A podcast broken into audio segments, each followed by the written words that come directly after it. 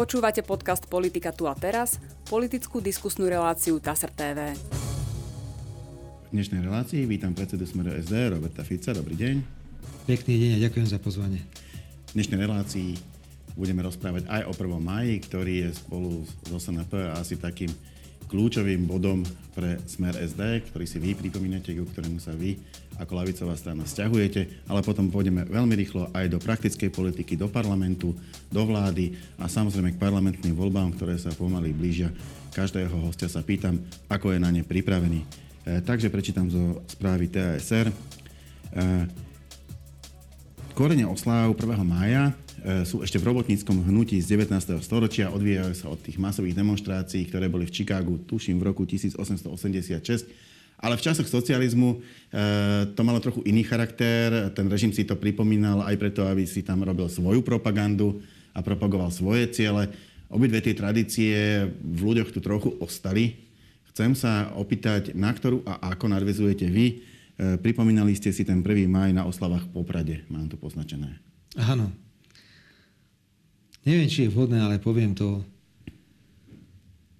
Je obdobie, kedy ako keby sme nechceli prejavovať úctu k ľuďom, ktorí ráno stávajú do práce a tvoria nejaké hodnoty bez ohľadu na to, akú kvalifikáciu a vzdelanie na to potrebujú. Teraz možno trošku zaparafrazujem časť tej slávnej pesničky, ktorá hovorí, že všetko, čo tu človek má, dáva práca statočná. My si myslíme, že 1. maj ako štátny sviatok práce by nemal byť vnímaný ako nejaký moment minulosti. A že je zakotvený len preto, lebo taká nejaká tradícia bola, je to aj v iných štátoch sveta. Je taký deň v roku, kedy si tých ľudí treba pripomenúť a máte pravdu, že je to deň, ktorý máme my hlboko v našom kalendári politickom, podobne ako MDŽ, alebo napríklad Slovenské národné povstanie, ale ja by som v žiadnom prípade neopomínal svätého Cyrila Metoda a potom deklaráciu zvrchovanosti Slovenskej republiky a Deň ústavy. My sme išli po celom Slovensku. Stavali sme máje, tam sme predovšetkým zdôrazňovali význam tradícií. A pokiaľ išlo samotný 1. máj, mali sme niekoľko podujatí, ale to najväčšie bolo v Poprade. Malo tu byť aj poďakovanie našim voličom, pretože sme tam mali ľudí z celého Slovenska, Fakt je ten, že sme neodhadli e, tú účasť, pretože sme naplnili komplet obrovskú športovú halu, tam bolo asi 3600 ľudí a vonku nás zostala masa ľudí, ktorá sa nedostala dovnútra. Teší ma však a to ma mimoriadne teší, že voliči, sympatizanti, každý, kto prišiel, má k tomuto sviatku pozitívny vzťah, reagovali veľmi dobre na veci, na ktoré by možno liberáli alebo niekto iný reagoval inak. Ako reagovali na to, že zostali vonku, tí, čo zostali vonku? Riešili sme to tak, že bola tam veľkoplošná televízna obrazovka, mm. bolo nejaké občerstvenie podané, tak v rámci možnosti, ale bezpečnostné predpisy neumožnili do haly, ktorá má povedzme kapacitu 3,5, dostať 6 tisíc ľudí. To jednoducho nejde. Čo mňa ale mrzí, pán eh, redaktor, je to, že keď som si pozeral médiá na Slovensku, tak sme sa dozvedeli, koľko ľudí bolo v Nemecku, ako oslovovali v Španielsku. Markiza si robila srandu z 1. mája, alebo dávala nejaké retro niekde na záhorí, alebo kde to bolo. Veď je to raz štátny sviatok. Keby to bol nejaký deň, ktorý si vymyslel smer, tak to nemusí nikto pripomínať. Ale očakával by som, že na štátny sviatok minimálne verejnoprávne médiá by povedali, tak e, je to 1. máj, je to sviatok, e, ktorý niektoré politické strany plne rešpektujú a tu bola oslava najsilnejšej politickej strany na Slovensku a vyzeralo to takto, takto a takto. Samozrejme, nič z toho, nič z toho nebolo. A druhý moment, prekvapuje ma, ako ho ignorovali ústavní činiteľi, najvyšší. Pretože ak som počul vyjadrenia pani prezidentky alebo ďalších, uh, oni hovorili o 1. máji ako dni vstupe do Európskej únie. Ja to nechcem podceňovať. Deň vstupu do Európskej únie je dôležitý, ale to nie je štátny sviatok vstupu do Európskej únie, to je štátny sviatok práce. Ako som tu chcem poďakovať, bola to fantastická oslava, bola to politická oslava. Tí ľudia tam doslova žiadajú, žiadajú alebo žiadali zmenu. Každý chce, aby došlo k veľkej zmene. Bola to veľká mobilizácia a ja som preto veľmi rád, že nielen teda v tom Poprade, ale prakticky všade, kde sme boli, boli veľké množstva ľudí aj v Bratislave, keď sme stavali v Petržalke deň predtým maj. Takže ja som veľmi spokojný. No, je to aj e, výročie našho vstupu do Európskej únie. Mám tu k tomu e, aj otázku. E, vstúpili sme v roku 2004, je to už 19. výročie, vyjadrovalo sa tomu naozaj aj pre prezidentka, premiér, rôzni politici. V tom roku 2004 Smer plne podporoval vstup Slovenska do Európskej únie, ale v tých rokoch potom ste boli často aj veľmi kritickí, napríklad v otázkach migrácie alebo v ďalších. Ako je na tom s Európskou úniou Smer dnes? Rád by som pripomenul, že keby v roku 2004, keď bolo referendum, toto referendum vtedy nepodporil opozičný smer a opozičné HZDS. Tak to referendum nie je úspešné. To si asi uvedomíme, pretože tá účasť bola len niečo nad 50 Dokonca si pamätám, pán redaktor, ako sme všetci porušili zákon. A niekedy večer, tuším v piatok, prvý deň... Apelovali na ľudí. Apelovali ľudí v rozpore so všetkými zákonmi, že ľudia chodte, lebo je to pre nás dôležité. Moja odpoveď je jasná. Európska únia je pre nás životný priestor, my sme v dokumente o návrate suverenity do zahraničnej politiky, ktorý sme schválili na predsedníctve, použili výraz, že je hodná ochrany. Ale to neznamená, že si nezachováme kritický názor. Máme veľký problém s návrhmi napríklad, aby sa členským štátom odopralo právo veta. Máme veľký problém s niektorými rozhodnutiami Európskej únie. Máme veľký problém s mierou korupcie, ktorú vidíme v Európskej komisii a možno aj v Európskom parlamente. Máme veľký problém s rozhodnutiami, ktoré sú otrhnuté od reality. Čiže my chceme, aby Slovensko, ktoré dosiahlo najvyššiu mieru integrácie, pretože sme aj v eurozóne, teda máme euro a sme aj v šengenskom priestore, aby stálo v tom bloku s tými najsilnejšími a formovali sme tú európsku politiku, ale dnes nikto európsku politiku neformuje. Všimnite si, ako sa ozval Macron. Macron bol v Číne na návšteve, potom mal niekoľko rozhovor a začal hovoriť o politickej ale akejsi strategickej autonómii Európy vo vzťahu k Spojeným štátom. Veď to je naša retorika. Ja opakujem už, už niekoľko rokov. Nemôže byť Európska únia vazalom Spojených štátov. Nemôže byť Slovensko vazalom Európskej únie. Európska únia musí mať vlastný názor na zahraničnú politiku, ale Slovensko musí mať svoj vlastný suverénny pohľad v koordinácii s európskymi partnermi. Takže my sme podporovateľi Európskej únie. Tvrdíme, že členstvo pomohlo Slovensku. Ja to sám vidím, pretože ak porovnám Slovensko pred rokom 2004 a po roku 2004, tak financovanie z fondov nám výrazne pomohlo. V Liptovskom Nikoláši som bol ráno 1. mája na iné akcie a videl som niekoľko projektov, ktoré boli priamo financované z fondov Európskej únie. Ale súčasne si vyhradzujeme právo na veľmi tvrdú kritiku, pretože ak nezobudíme Európsku úniu, Európska únia sa zamilovala sama do seba. Európska únia si myslí, že je najkrajšia na svete a najmudrejšia. Ale všetci nás predbehli. Čo to je za nezmysel, že dávame si v, pokiaľ ide o ekologické ciele, také ciele, ktoré likvidujú našu konkurencieschopnosť. My zrazu zistujeme, že nás predbieha Čína, India, dokonca Latinská Amerika v niektorých aspektoch. My nemôžeme byť najlepší v ekológii a zrazu životná úroveň tu na pôjde dole. Rovnako nemôžeme príjmať sankcie napríklad voči Ruskej federácii, ktoré sú seba zničujúce, veď bolo toľko sankcií prijatých, ktoré sme my pocítili, že keby ja som bol teraz predsedom vlády, tak určite niektoré vetujem. A rovno poviem, že by som vetoval návrh Nemecka, ktoré teraz hovorí po tom, čo zatvorili jadrové elektrárne, že by chceli, aby súčasťou sankcií voči Ruskej federácii bol aj civilný jadrový program. To sa nemôže stať. Slovensko má jednoducho ruské reaktory. Ale tieto ruské reaktory sú pripravené na ruské palivo. Áno, po obrovských technologických úpravách, veľkých investíciách sa môžu Američania tešiť, že nám budú dodávať eh, jadrové palivo z Westinghouse, ako to dnes robia napríklad eh, pri skvapalnenom plyne. Ale snáď eh, máme vlastný rozum. Snáď si budeme chrániť niektoré národné záujmy. Takže únia áno, ale popri tom principiálne si zachovávame právo na kritiku. Ukázali sme to pri migračných kvótach, kde sme migračné kvóty vetovali. A ak by som bol teraz súčasťou novej vlády, tlačil by som buď predsedu vlády, alebo keby to bolo spojené so smerom, ako predseda vlády by som vetoval mnohé rozhodnutia Európskej únie. A čo na to? Lebo ak sa bavíme o 19 rokoch, je to 19 rokov Európskej únie, ale je to 19 rokov aj Severoatlantickej aliancie, e, čo je vlastne náš kľúčový vojenský spojenec. E, mám tu poznamenané napríklad to, že Smer eh, by chcel tú pomoc Ukrajine orientovať ale čisto humanitárne. Ano. To znamená, neposiela tam žiadne náboje, žiadne stredivo, žiadne zbranie, nepomáhať vojensky, čo ale nie je stratégia väčšiny štátov NATO. Na úvod... E, ne, ne, neznamenalo by to, že sa nie. budeme vzdialovať, vzdialovať od tej väčšinovej mienky, od toho, čo NATO aspoň v prevažnej miere štátov presadzuje? Keď začal vojnový konflikt na Ukrajine, my sme asi jediní hovorili, že pozor, to nie je vojna Ukrajiny a Ruska, to je vojna Spojených štátov a Ruska na území Ukrajiny. Dokonca Ukrajinu nazývam niekedy ako Waterloo. Len si uvedomme, že Spojené štáty veľmi poctivo zaťahujú celú Európsku úniu a celé NATO do tohto konfliktu. A dnes už v podstate nikto ani neprotestuje, keď sa povie, že to vlastne je vojna NATO voči Ruskej federácii na území Ukrajiny. Veď členské štáty na to dodávajú no, obrovské takto, množstva nikto zbraní. Neprotestuje, tak formálne to samozrejme tak nie je. Ale obsahovo... E, e, no for, formálne je to tak, že, že Ruská federácia napadla Ukrajinu a Ukrajina sa bráni. O tom ja nechcem čiže, hovoriť. Ja čiže, hovorím o tom, že je to zaťahovanie. tá vojna. Áno, tá vojna je o tom, že bolo porušené medzinárodné právo, o tom predsa nikto nepochybuje. Ale súčasne je o tom, že niekomu tá vojna mimoriadne vyhovuje. A tá vojna vyhovuje Severoatlantickej aliancii v tom, že si myslia, že nejako môžu oslabiť alebo možno v nejakom dlhšom horizonte poraziť Ruskú federáciu, ale nielen na Ukrajine. Ale Ale to nie je vojna NATO, pán, pán, pán redaktor. Ukrajina nie je členský štát NATO. Na Ukrajinu sa nesťahuje žiadny článok 5 zmluvy o Severoatlantickej aliancii, keď je napadnutý členský štát NATO, má právo na ochranu. A toto nie je tá situácia.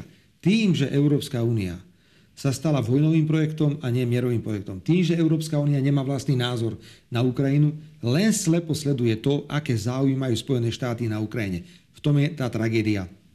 A preto si myslím, že Macronové slovo o nejakej strategickej autonómii v zásadných otázkach je mimoriadne dôležitá. A čo mi teda v NATO podľa predstav Smer? Áno.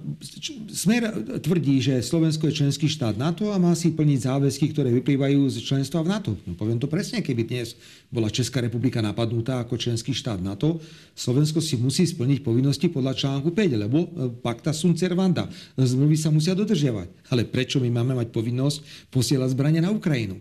My sme vyprázdnili muničné sklady, tu môže rozprávať pán Naď a pán Heger, čo chcú. Slovenská armáda je v žalostnom stave. Nie, že v stave, o ktorom hovorí pán Heger, že je najlepší na svete. Prosím vás, aký? Patrioty sa stiahujú z územia Slovenska. S-300 tu nie je, lietadla nemáme. Ani neprídu tak skoro tie lietadla. Odozdali sme BVPčka, dostali sme dva hrdzavé tanky. A mohol by som pokračovať a pokračovať a pokračovať. Čiže pozor. Členstvo v NATO neznamená, že máme povinnosti posielať zbranie. Zopakujem to, ak by bol smer súčasťou novej vlády, nebude súhlasiť s posielaním zbraní na Ukrajinu, sme za humanitárnu pomoc. A poviem aj druhé dôležité posolstvo. Ak by sme mali rozhodujúcu pozíciu v novej vláde, budeme vetovať akékoľvek návrhy na urýchlené členstvo Ukrajiny v NATO. To hovorím presne, pretože členstvo Ukrajiny v NATO to nie je garancia bezpečnosti. To je akurát tá garancia tretej svetovej vojny. Toto my podporovať určite nebudeme. Využijem, ak dovolíte, iba jednu otázku, lebo to, o, o tom sa dosť teraz hovorí v súvislosti s Ukrajinou. Ja sa to snažia niektoré opozičné strany proti nám obracať. My sme od prvého okamihu, už 1. marca 2022 sme mali jasné vyhlásenia verejné, že podporujeme ambíciu Ukrajiny stať sa členským štátom Európskej únie. Nie NATO, Európskej únie. S tým ale, že to nemôže byť čisto politické rozhodnutie. Ukrajina bude musieť splniť nejaké podmienky ako ktorékoľvek iné štáty. Všetci. No a toto je taký, by som povedal dnes, predmet uh, takého hašterenia sa. My sme mali tie slávne stretnutia s veľvyslancami uh, Európskej únie a NATO, alebo teda hmm. Veľkej Británie a Spojených štátov tu v Bratislave. To boli, uh, pán redaktor, dva rozdielne svety.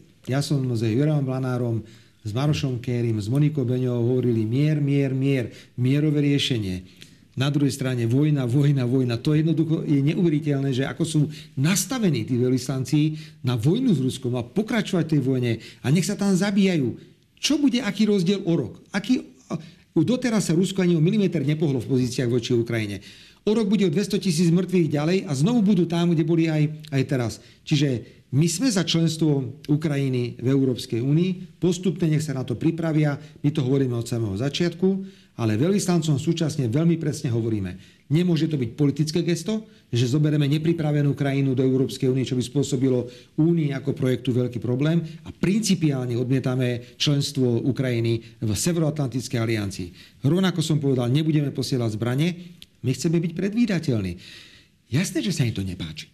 Oni by boli najradšej, keď tam sedel pán Heger a pani Čaputová, by takto prikyvovali ako tí psíci v tom aute, čo majú tú hlavu v tom klebe. Ale my takí nie sme. My máme na mnohé veci úplne iný názor. Diskutovali sme o zásadných otázkach zahraničnej politiky. Napriek tomu, že sme malá krajina, uvedomujem si obrovský význam V4. Treba sa vrátiť k V4. Spolupráca Slovenska, Polska, Maďarská a Česká už dávno mohla vyriešiť problém obilia, pokiaľ ide o Ukrajinu. Ale tým, že pán Heger, keď e, mal na starosti V4, ani nezvolával premiérov pred zasadnutiami Európskej rady, aby sa koordinovali, tak sa v podstate rozpadá. Nebudem komentovať, aký záujem má na V4 teraz Česká republika. Ja hovorím o Slovensku. My musíme mať záujem na, na V4 a plus tlačiť na tú Európsku úniu. Európska únia prebudca z tej letargie a z toho sna. Odtrni sa z toho vazalstva od Spojených štátov. Maj svoju vlastnú zahraničnú politiku. A my toho isté hovoríme o Slovensku. Slovensko musí mať vlastnú suverénnu zahraničnú politiku. Jasné, že v rámcoch členstva v Európskej únii a v NATO. A pri NATO ešte možno jedna poznámka. Už všetci, že treba zbrojiť a zbrojiť a zbrojiť a zbrojiť. No ale my musíme... Kde vy hovoríte, že naša armáda je v strašnom stave, no, ale... že nemáme náboje, že nemáme no a čo teraz, dobre, nemáme tak, teraz, teraz si od, tak... na tak, čo teraz urobíme? Ideme nechať ľudí definitívne zomrieť od hladu, keď to mám takto obrazne povedať a nakúpime náboje. Ja opakujem, že bude treba slovenskej verejnosti povedať, v akom objeme a v akej hodnote boli darované zbrania a munícia na Ukrajinu. To sú šialené veci. To ani radšej možno by tá verejnosť sa nemala v nejakom okamihu dozvedieť. A máme dilemu. Všetci hovoria, že zvýšovať výdavky na obranu nad 2%. Dokonca niektorí hovoria, že až 3% HDP by mali byť v každej krajine dávané na obranné výdavky. Nie, maximálne 2%. My nebudeme súhlasiť s navyšovaním. Tak to bola aj budeme pôvodná si, dohoda. Budeme si plniť, no, ale, je, sú, ale sú návrhy, aby sa zvyšovalo 2%, nič viac. A našou prioritou je teraz e, postaviť určité hrádze proti zdražovaniu, ceny energii, Proti tomuto musí bojovať eh, Slovensko, nie proti Rusku na Ukrajine. Áno, áno, mali ste k tomu aj e, návrh tej mimoriadnej schôdze. E, deň, keď nahrávame túto reláciu, už je e, jasné, ako to dopadlo. Inak ono sa očakávalo, že pravdepodobne e, vám tam e, neschválí tá väčšina poslancov z bývalej vládnej koalície program tejto schôdze, pretože ste opozičná strana ste ho predložili a zvykne sa to takto robiť. A nakoniec to išlo trochu inak. Nešlo to neschválením programu, ale obštrukciou. Po, poslanci ja. sa neprezentovali. Čiže táto mimoriadná schôdza, ktorá mala byť venovaná cenám potravín, sa nakoniec nekonala, ale tie zákony, ktoré ste pripravili a ktoré ste chceli na tej schôdzi presadiť, sa presunuli na riadnu schôdzu Národnej rady. Tak sa chcem spýtať, že či je aj toto nejaké riešenie, alebo je v ňom, ako sa hovorí, že v detaile je vždy najväčší problém, E, skrytá, skrytá nejaká zrada. Je evidentné, že po tom, čo sme absolvovali okrúhle stoly s potravinármi a prvovýrobcami, ako aj s obchodníkmi a vznikli nejaké návrhy, ktoré boli dohodnuté, že vznikla obrovská žiarlivosť na slovenskej politickej scéne. Ja som im hovoril, že ste to mohli vyrobiť, tak sme to urobili my.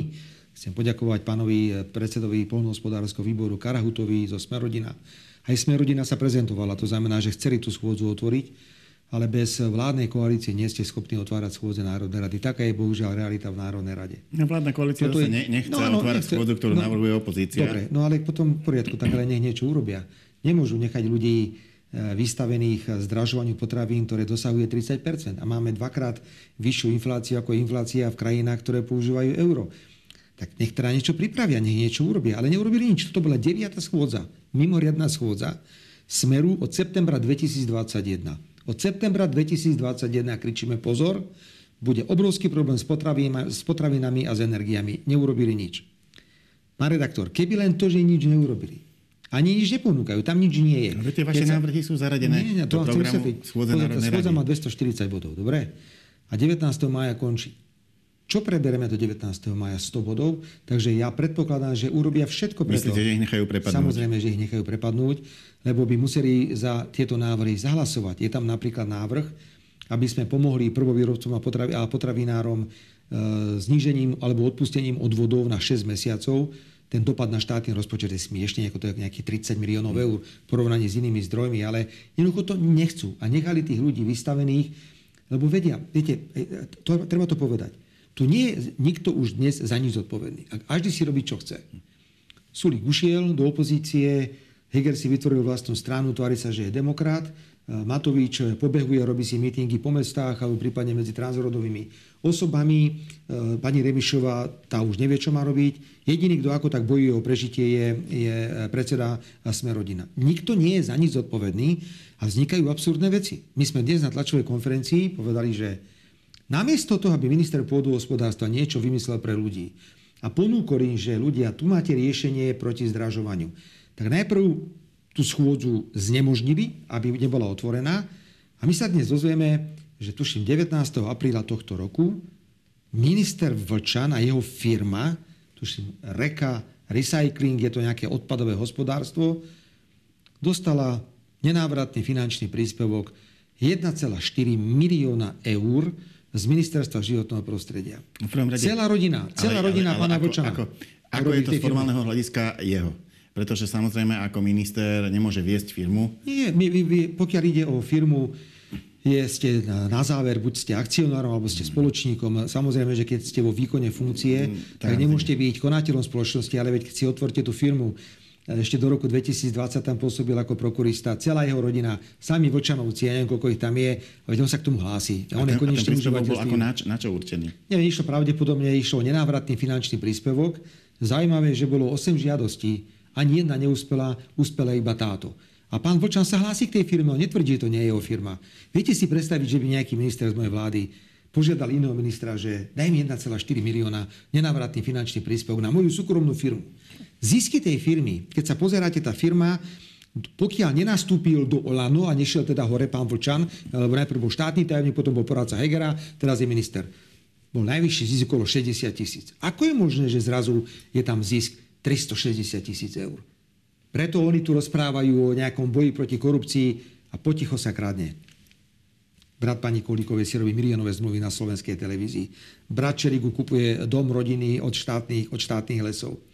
Nejaká švagrína od ministra Doležala robí železničné priecesty a opravuje. Viete, to je tak do očí bijúce. Keď lebo... ste použili eh, ten, ten pojem kradne, vy hovoríte o trestnej činnosti? Ja si, si istý, že tam... Ale, lebo, lebo zase ale, na čo to je, no, pán, pán redaktor? Je, je rozdiel, či niečo politický expresívne problém, môžete, expresívne ale môžete, no, ale počkajte.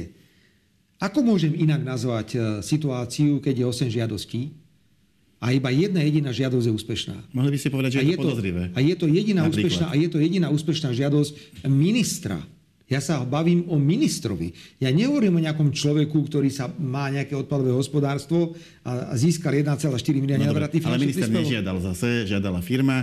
Vo firme bol niekedy prokurista, možno, ale, že je tam nejaký vlastník. Ale, no, ale nie, a, a, Len tým chcem povedať, že je rozdiel medzi, začneme, medzi ak začneme ospravedlňovať tieto veci, viete, čo sa stane? Jednoducho, oni nastavili taký štandard, pán moderátor, že nová vláda, keď príde, tak bratia ministrov a sestry ministrov budú môcť robiť otvorenie kšefty so štátom. Lebo oni to robia. Tak musíte nás nechať, aby sme mi povedali, nie aby sa ten minister Vlčan staral ľudí, tak ešte si nechal v apríli tohto roku priklepnúť ten nenávratný finančný príspevok, to nie je požička, 1,4 milióna eur. Dobre, pýtam sa, je im to jedno? Im to je jedno. Lebo vedia, a čo Mikulec, aký mal problém, keď kúpil jeden vrtulník za 13 miliónov, napriek tomu, že mu to zakázal úrad pre verejné obstarávanie, Súd vydal predbežné opatrenie, vrtulník je uzemnený, nie je možné, aby sa na ňom lietalo a sa ukázalo, že za 15 mohol kúpiť dva. Koho to dnes trápi? K tomu to vyčíta. Kde je pani prezidentka Čaputová? Prezidentka Čaputová zodpovedá za tento chaos a rozvrat, ktorý tu momentálne je. A len sa pozera na to... Aby sme boli presní, zodpovedá za vládu. No, no, no, no dobre, no ale vláda je tá, ktorá je exekutívna, preto prezidentka zodpovedá za vládu. To sa na toto bude pozerať. Čo povie pani prezidentka, že pán Vlčan, pán Vlčan, to je v poriadku. Všetky zákonné postupy boli v poriadku. To, že bol jediný a že je minister vlády a že mu to dohodil druhý minister vlády, Eštebák e, Budaj, to je všetko v poriadku. Nie, nie, nie, nie, nie. nie. Ak takto chcú nastaviť štandardy do budúcnosti, môžeme sa o tom rozprávať. My to odmietame. Ja som to len použil ako príklad, že namiesto toho, aby tí ministri niečo pre ľudí urobili, urobili všetko, aby dnešná schôdza nebola lebo žiarlivosť, lebo sme urobili okrúhle stoly a pripravili sme odborné návrhy zákonov. Ako čerešličku na torte ešte urobili to, že si rozdelili, lebo pri, pri, e, dali nejaké peniaze. Možno keď urobíme dôslednú analýzu čerpania fondov, budeme šokovaní, čo sa všetko udialo s finančnými prostriedkami, v akých firmách končili, koho brat, sestra, e, akí rodinní príslušníci z tejto vládnej koalície pozarábali. Veď predsa vieme, ako dopadla firma e, Eurolab Lambda, ktorá nakupovala rôzne rúška a firma, ktorá je preukázateľne napojená na Matoviča.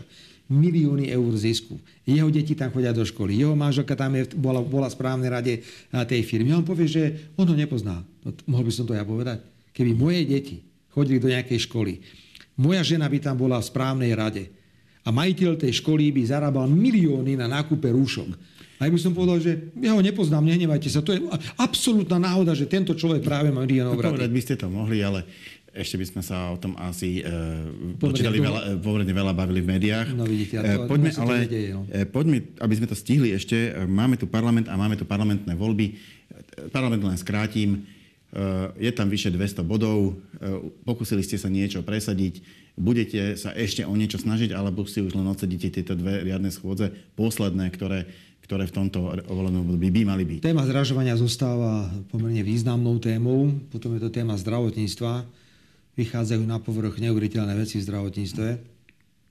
Najhoršie je, keď ste neschopní, a aby ste prikryli túto svoju neschopnosť, aby ste ju nemuseli priznať, tak robíte kroky a rozhodnutia, ktoré ohrozujú 100 milióny eur. Ja si myslím, že tých 290 miliónov eur, čo sú určené na rásochy, pôjdu do komína.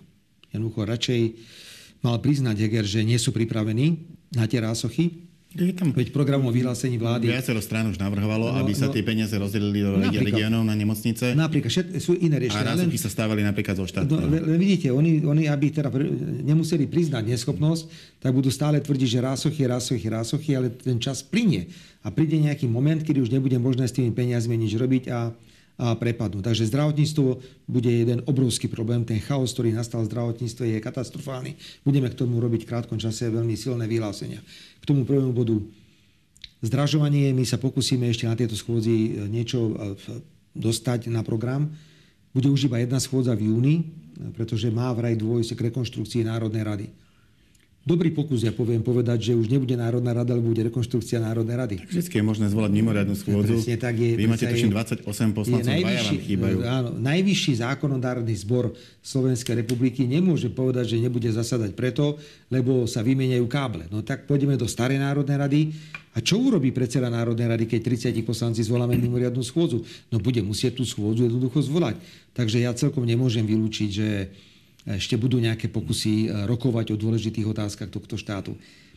Strašná vec sa stala, pán redaktor, že prezidentka súhlasila s predlžením toho termínu volieb na 30. septembra. Strašná vec. Krajina ide od 10 k 5. Vidíte, čo robia tí ministri. Myslia si, že môže všetko, lebo ona ich neodvolá. Ja, ja, ja naozaj neviem, čo povie teraz prezidentka Čaputová na toho Vlčana.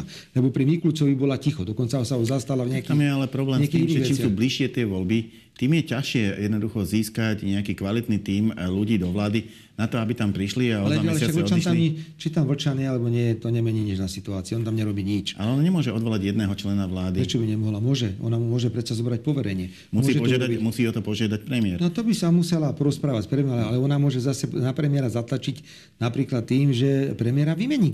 Ona môže urobiť, čo chce. Lenže samozrejme pani prezidentka má pod sebou teraz vládu, ktorá pre Ukrajinu robí všetko na svete. Keby bolo treba, teraz, keby bolo treba darovať atomové slovenské elektrárne na Ukrajinu, tak prezidentka s tým určite súhlasí. Bude májová, júnová schôdza. Ja som chcel len povedať, že my budeme bojovať, najmä pokiaľ ide o témy zdražovania.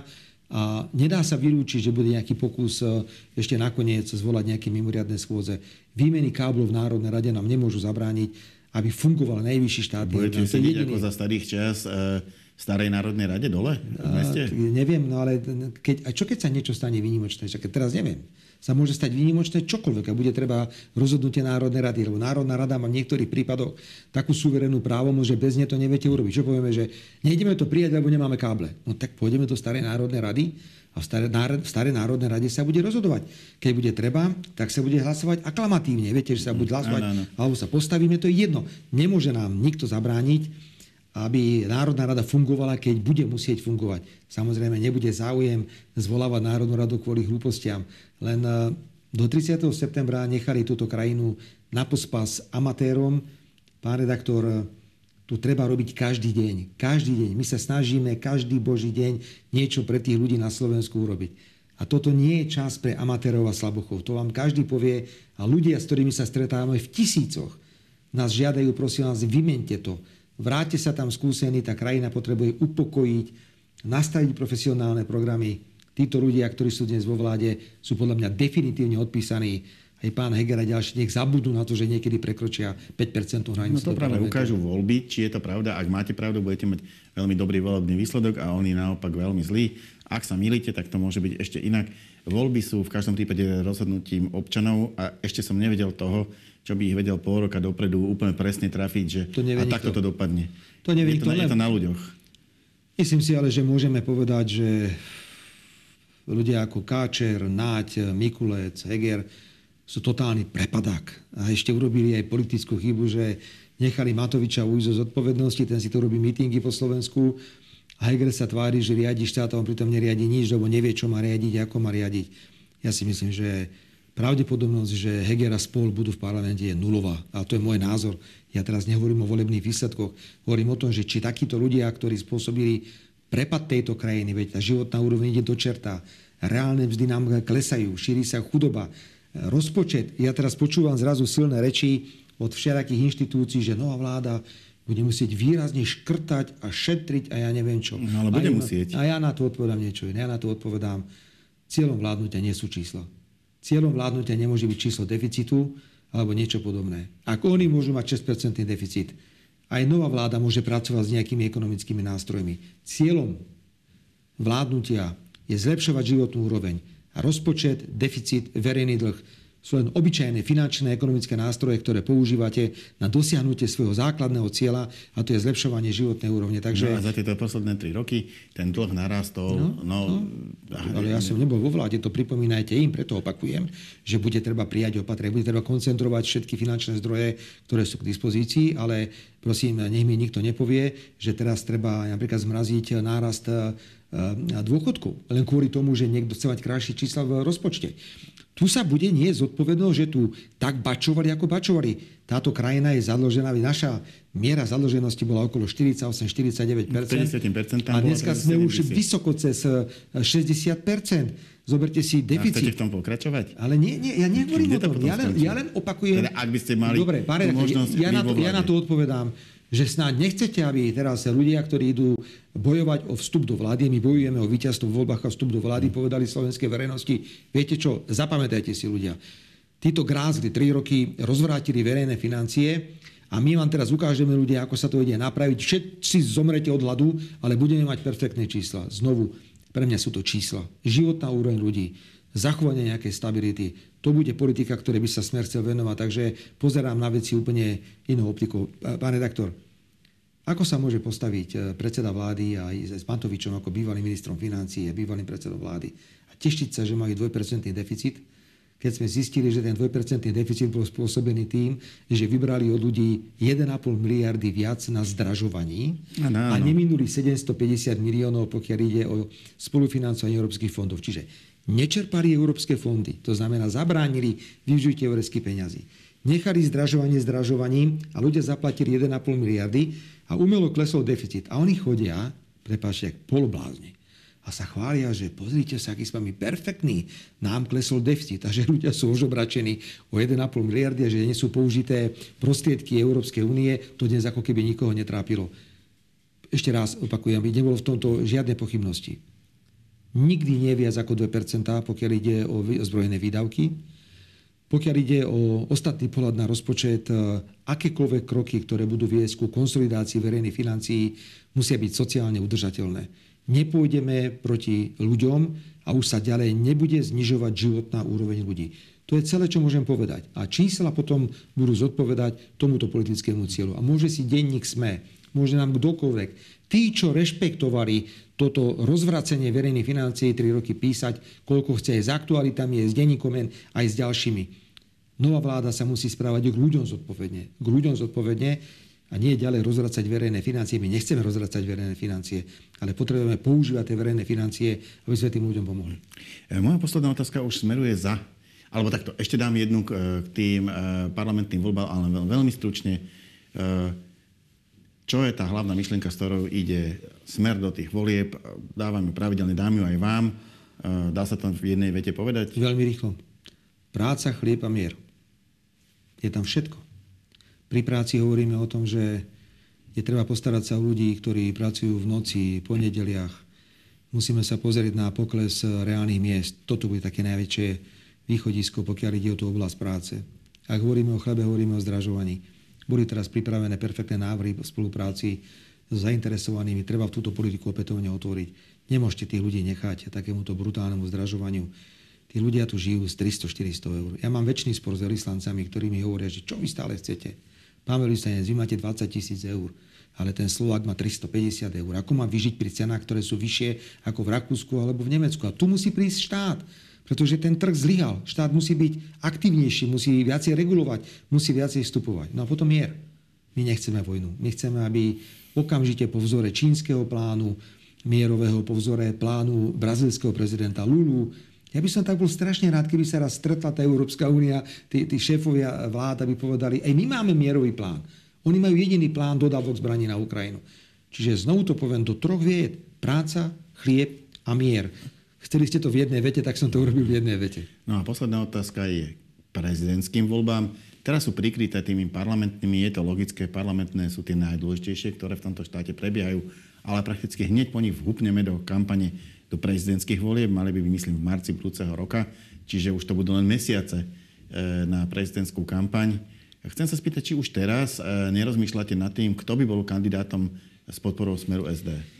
Máte pravdu, že my sa sústredíme teraz na parlamentné voľby a túto tému otvoríme hneď po parlamentných výsledkoch, lebo voľby na to budú nadvezovať. V podstate na jar v roku 2024 tieto voľby budú.